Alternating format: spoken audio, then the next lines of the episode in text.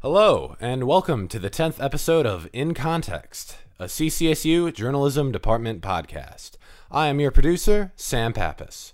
Today's episode will discuss the Bill Clinton Monica Lewinsky scandal, the history of bootlegging during the Prohibition, and the history of news coverage during the Apollo 11 mission, with an interview from a senior writer at spacenews.com. Please enjoy the podcast. Hello, and welcome to our podcast. My name is Maddie Wilson, and I'm here with my partner, Molly Ingram.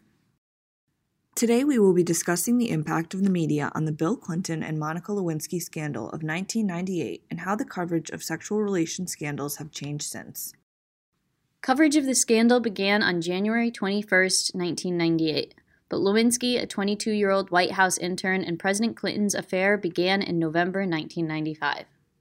Clinton and Lewinsky had an affair that included nine sexual encounters between November 1995 and March 1997. After Lewinsky was transferred from her job at the White House due to reports that she was spending too much time around the president, Lewinsky confided in her relationship with Clinton to her friend Linda Tripp.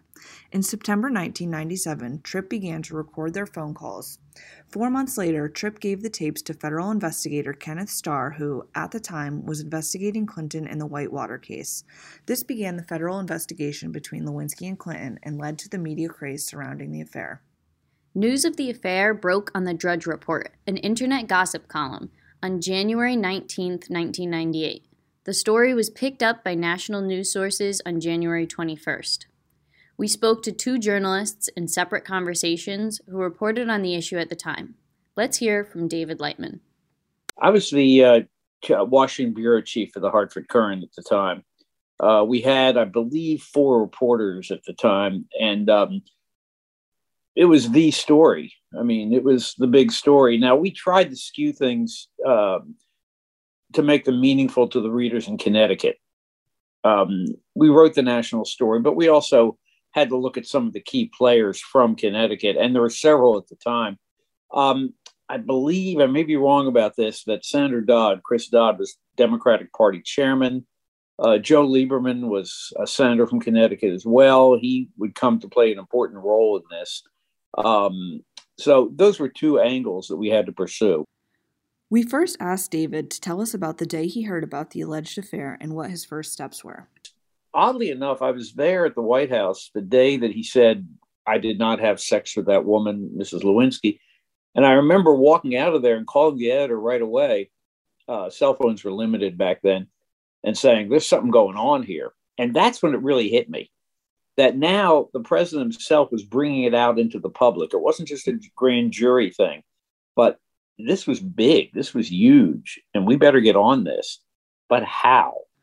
David said that nothing like this had ever been covered by newspapers, and he cited multiple reasons. When I started, and I started in the 70s, um, of course, you heard rumors about you know affairs and that sort of thing, but you didn't report it the rule was you didn't report it unless it had a direct impact on the public performance. Um, I worked in Annapolis for years, uh, covering the legislature and the governor, and we would see things, at, particularly in the evening, and we wouldn't report them because, again, unless somebody sh- showed up drunk on the floor of the Senate or something, or had an unexplained absence, it just wasn't anybody's business. That all began to change in the 80s. It evolved for various reasons. And so by the 90s, th- this idea that this could even be reported, let alone with some of the language that, that was used, was just almost unthinkable. But it was just an evolution that had taken place through the 80s and 90s. The media was becoming more and more open about discussing topics that had previously been taboo. There was more willingness to be open about uh, things, about sexuality. I mean, the gay rights movement began to you know erupt, if you will, in the 90s. You had a major parade in 1993 in Washington, and I believe the Ellen DeGeneres thing was 97, somewhere in there. Um, so people were much more open about this. The other thing that was happening is the women's rights. Women were becoming more and more powerful. They were uh, it wasn't just a token cabinet secretary or a token this or a token that. They were little by little beginning to acquire positions of power. And again, this idea, even though it wasn't fully realized in 1998, that a powerful man could be involved in this, it was news. If the same thing were to happen now, David said the media would react differently.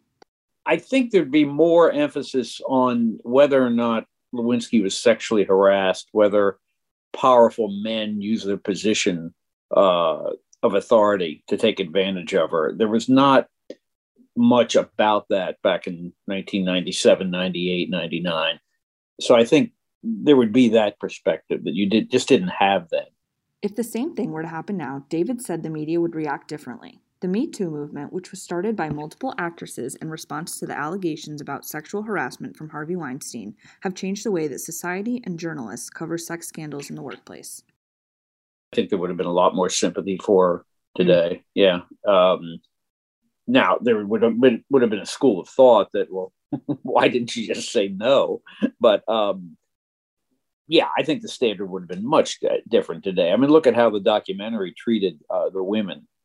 You know, much more sympathetic to the women than they were ever treated or regarded in the late '90s.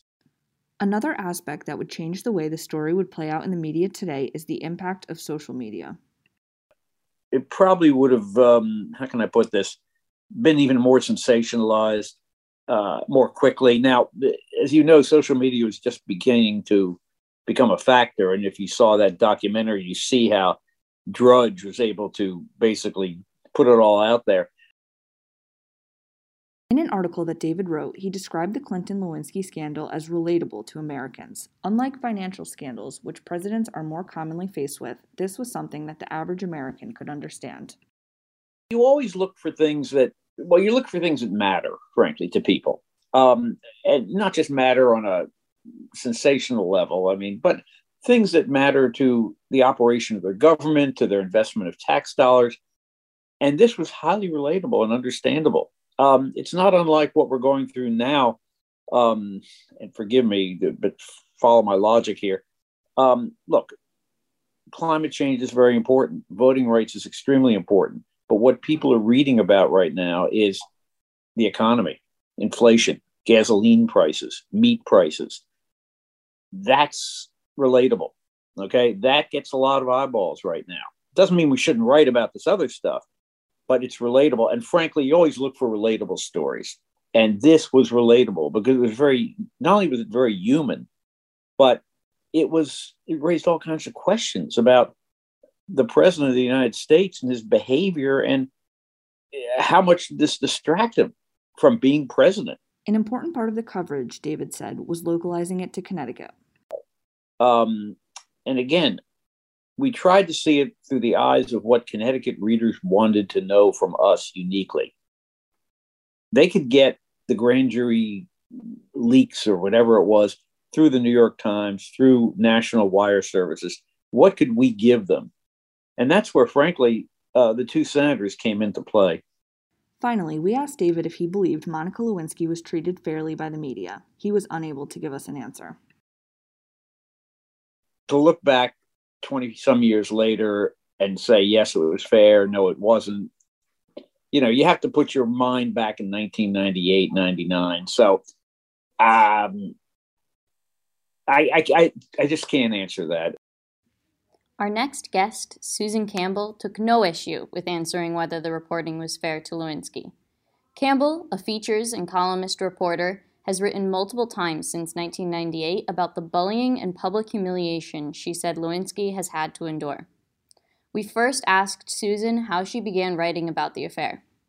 I insinuated myself into it. No one actually assigned me. I was um, writing features and columns for the Hartford Courant at the time, and it was the biggest story.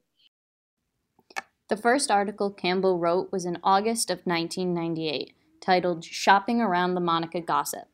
She wrote about a conversation she overheard in the grocery store where women both criticized and defended Lewinsky's role in the affair.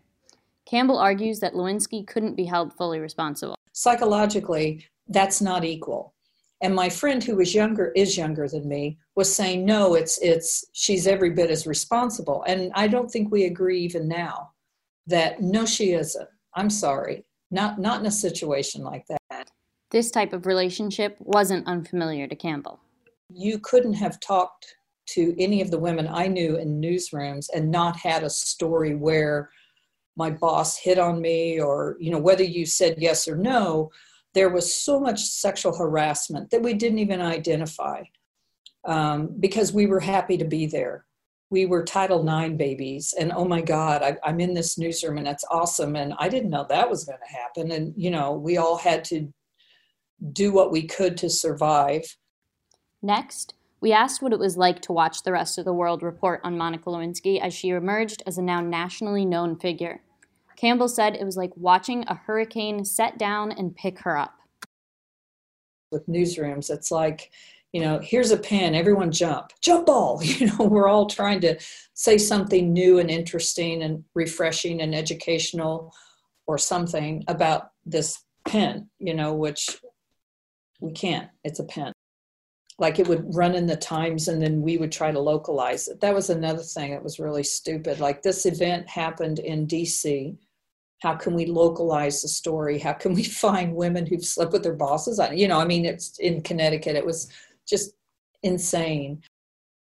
When we asked how she thought Lewinsky's treatment would have been different if the scandal happened today, Campbell was adamant that her life would have been far worse. I think monica lewinsky would have been hounded into a much darker corner than she was hounded into. She could at least in the 90s go to her condo or her mother's home and shut the door and don't turn on the television.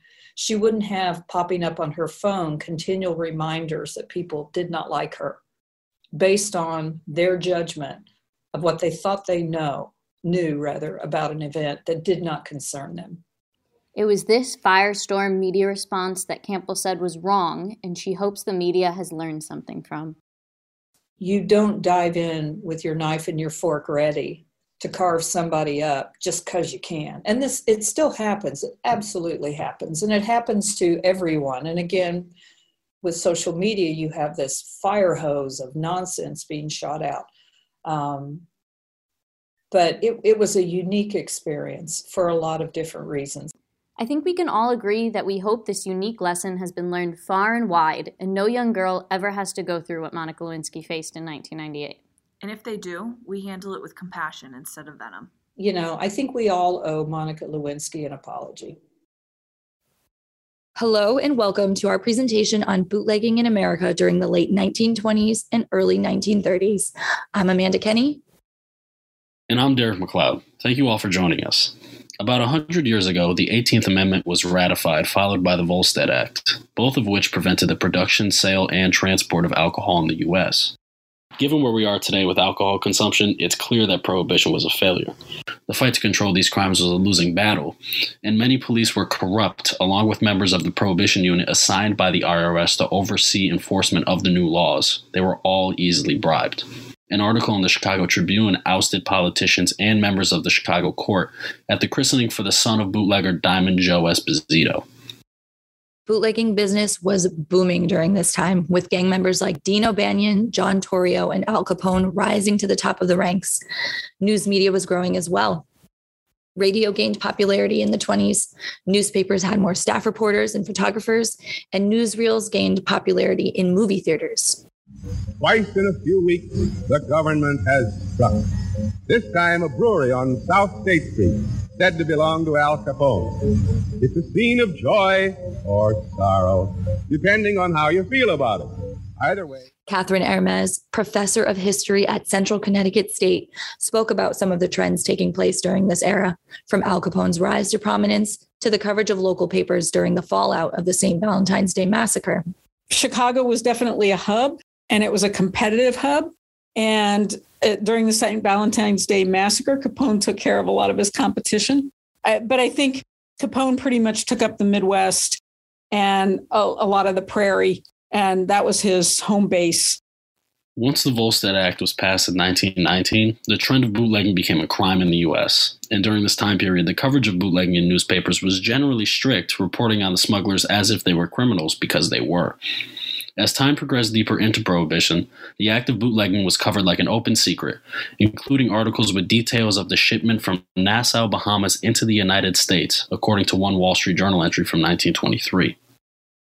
This era was also when tabloid journalism became extensively popular amongst readers, an extension of yellow journalism spearheaded by the popularity of William Randolph Hearst's New York Journal. The use of photography and sketches was wildly popular during this time, as they added to some of the gruesomeness of the stories that were covered.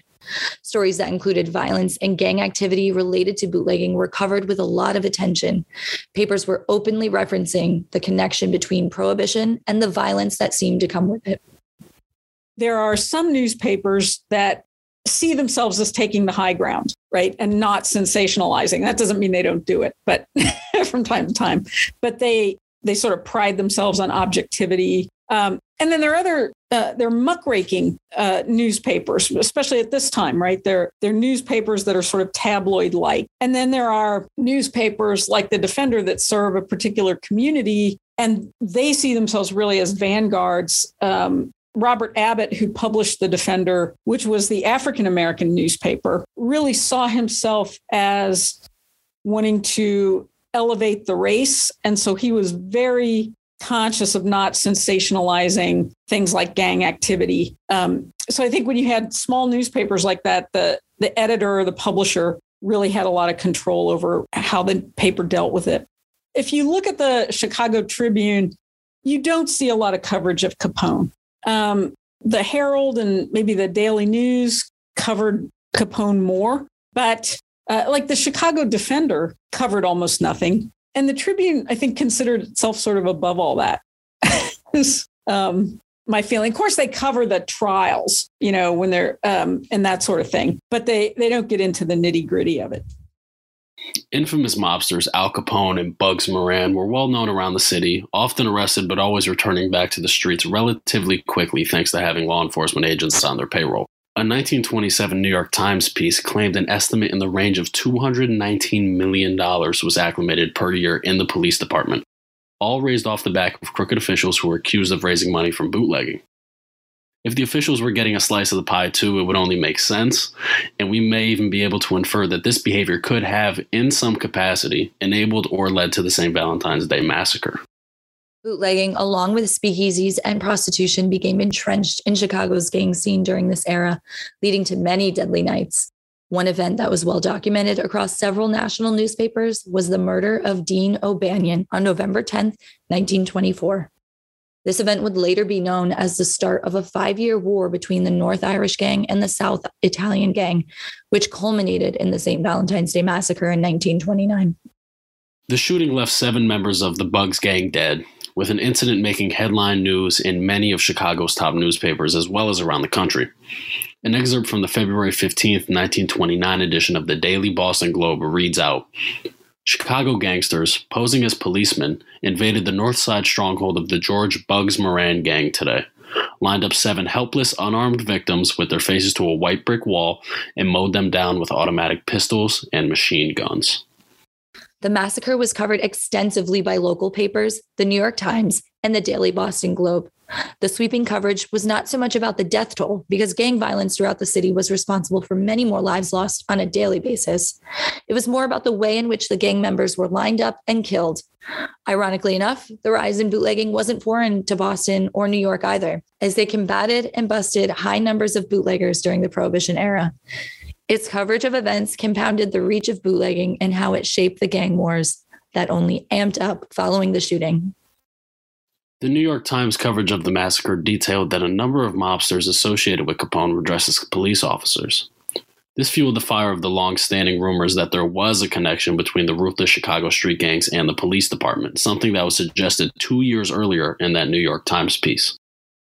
As the days carried on and the newspaper coverage began to focus on the gang violence that had become so prevalent in the Windy City, as well as around the country, the emphasis on bootlegging slowly faded into the background, with prohibition being lifted in most states in 1933, thanks to the ratification of the 21st Amendment repealing the 18th Amendment. Coverage of bootlegging during this time period was prominent. However, newspapers at the time were hesitant to sensationalize the crimes committed by various gangs across the country. I find it interesting that it described the members that were lined up as seven helpless unarmed victims. Yeah, I bet they were. That's funny to me. Thank you for listening. Hello, my name is Ryan Davis. And this is Peter Leandre. Today we will be discussing how journalists covered Apollo 11 and what kind of obstacles they faced during the process. We also had the opportunity to speak with Space News senior writer Jeff Foust. Our podcast starts shortly. Stay tuned. We will be examining three newspapers that covered Apollo 11. This includes the Chicago Tribune, Orlando Sentinel, and the Fort Lauderdale News. Ryan Davis has more on that. The Chicago Tribune during this time are using a header called Apollo Dashes to the Moon, and this is used to entice the reader. This newspaper also used images during this time period to capture Apollo 11 blasting off the launching pad at Cape Kennedy.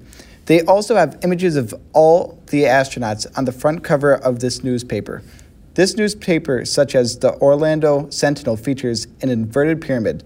The Tribune uses a lead that says President Nixon today proclaimed Monday a national day of participation so that all Americans can watch the moon landing of the Apollo 11 astronauts. This sounds like a lead that would be used in the newsroom today. The Orlando Sentinel newspaper, unlike the Chicago Tribune, published an article about the Apollo 11 event on July 16, 1969, the day of the Apollo 11 launch. The reason the article was published on the day of the event, unlike the Tribune, is because they had a closer proximity to the event. The header of this newspaper reads, Moon, Here We Come, which serves as a way to pique the reader's interest. There is an image of three pioneers of this mission on the front of the cover that features Neil Armstrong, Michael Collins, and Edwin Aldrin. Newspaper also uses the inverted pyramid and a lead. This addresses the astronauts' confidence of a successful mission. The lead reads The men responsible for getting Apollo 11 on the way to the moon are confident of success. The third newspaper we examined is the Fort Lauderdale News, which later was renamed the South Florida Sun Sentinel. This newspaper shows an image of Neil Armstrong walking on the moon. This article's header is titled A Giant Leap Man Romps on the Moon. This is supposed to get the reader's attention and inform the reader that the astronaut took his first steps on the moon. In this article, it also features a lead which reads, They took their first steps onto the moon cautiously, like, a, like prudent boys testing the ice of winter on a country pond. This lead is a bit unusual because it's long and kind of quirky. This shows the transformation of journalism reporting. This leads to our next guest, Jeff Foust, senior writer for Space News. Could you give us some more information about your position at Space News? Sure. Uh, my name's Jeff Foust. I'm a senior staff writer at Space News. Um, space News is a publication that covers the business and politics of space. I've been at Space News for a little over seven years now. I cover a lot of what's going on at NASA um, and a lot of the private spaceflight activities, companies like SpaceX and Blue Origin and Virgin Galactic and the like. Thank you, Jeff. And one question I have for you is what kind of obstacles did journalists go through covering Apollo 11? One of the challenges was certainly sort of getting up to speed and becoming knowledgeable about the topics and you know developing sources within companies and within government um, you know and just being able to get a, get uh, your arms around uh, a new and rapidly evolving area what did journalists do to resolve these obstacles yeah, I mean, a lot of the same journalism skills that you develop in general, regardless of what field you cover, also apply to space. And that is, you know, developing sources, getting contacts within within NASA, within these companies, to be able to you know talk to them and understand what's going on. Um, you know, doing the background research, um, understanding. Um, you know the the technologies, understanding a lot of the policy um, and budget issues that revolve around these topics. That's all. That's all important. Okay, and I have a question for you, Jeff. Who taught journalists the terminology of space so that journalists could communicate effectively to the public about Apollo 11? Yeah, I mean, you know, in a lot of cases, it was the journalist's responsibility themselves to, to get up to speed because, again, this is a, a new topic. There are no space journalism courses um, in, in schools to take um, or anything like that. So it's really sort of learning learning the, the background information about the beat was something that, that journalists were often self-taught. And I think, you know, a lot of them – you know, were very interested. This was a, a very dynamic field. It was very exciting, and so I think a lot of them were, you know, were very motivated um, to do that sort of self-education. That must have been difficult for journalists to get up to speed. And how has the space beat transformed since Apollo 11? You know, in some respects, you know, it, it the, the it's evolved, but there's so much going on right now that you still have to do a lot to, to keep up. You know, and also at the same time, journalism itself is changing. Um, you know, back in the 1960s, it was newspapers and radio networks and, and you know the three television networks you know and now we have a much more fractured media landscape right now with you know all sorts of, of different networks and publications you know and and online and print and, and video and so on um, and and so that you know there in some respects it's you know there there's a lot more opportunities out there um, even if it's the media landscape itself is, is more challenging from a sort of financial business perspective. Thank you, Jeff, for taking time out of your day to talk to us and answer some of our questions. And thank you all for listening. I'm Peter Leandre. And I'm Ryan Davis. Stay safe and have a great break. That's all for today, everyone. Make sure to tune in to the next episode of In Context by following our SoundCloud. Until then, I am Sam Pappas, signing off.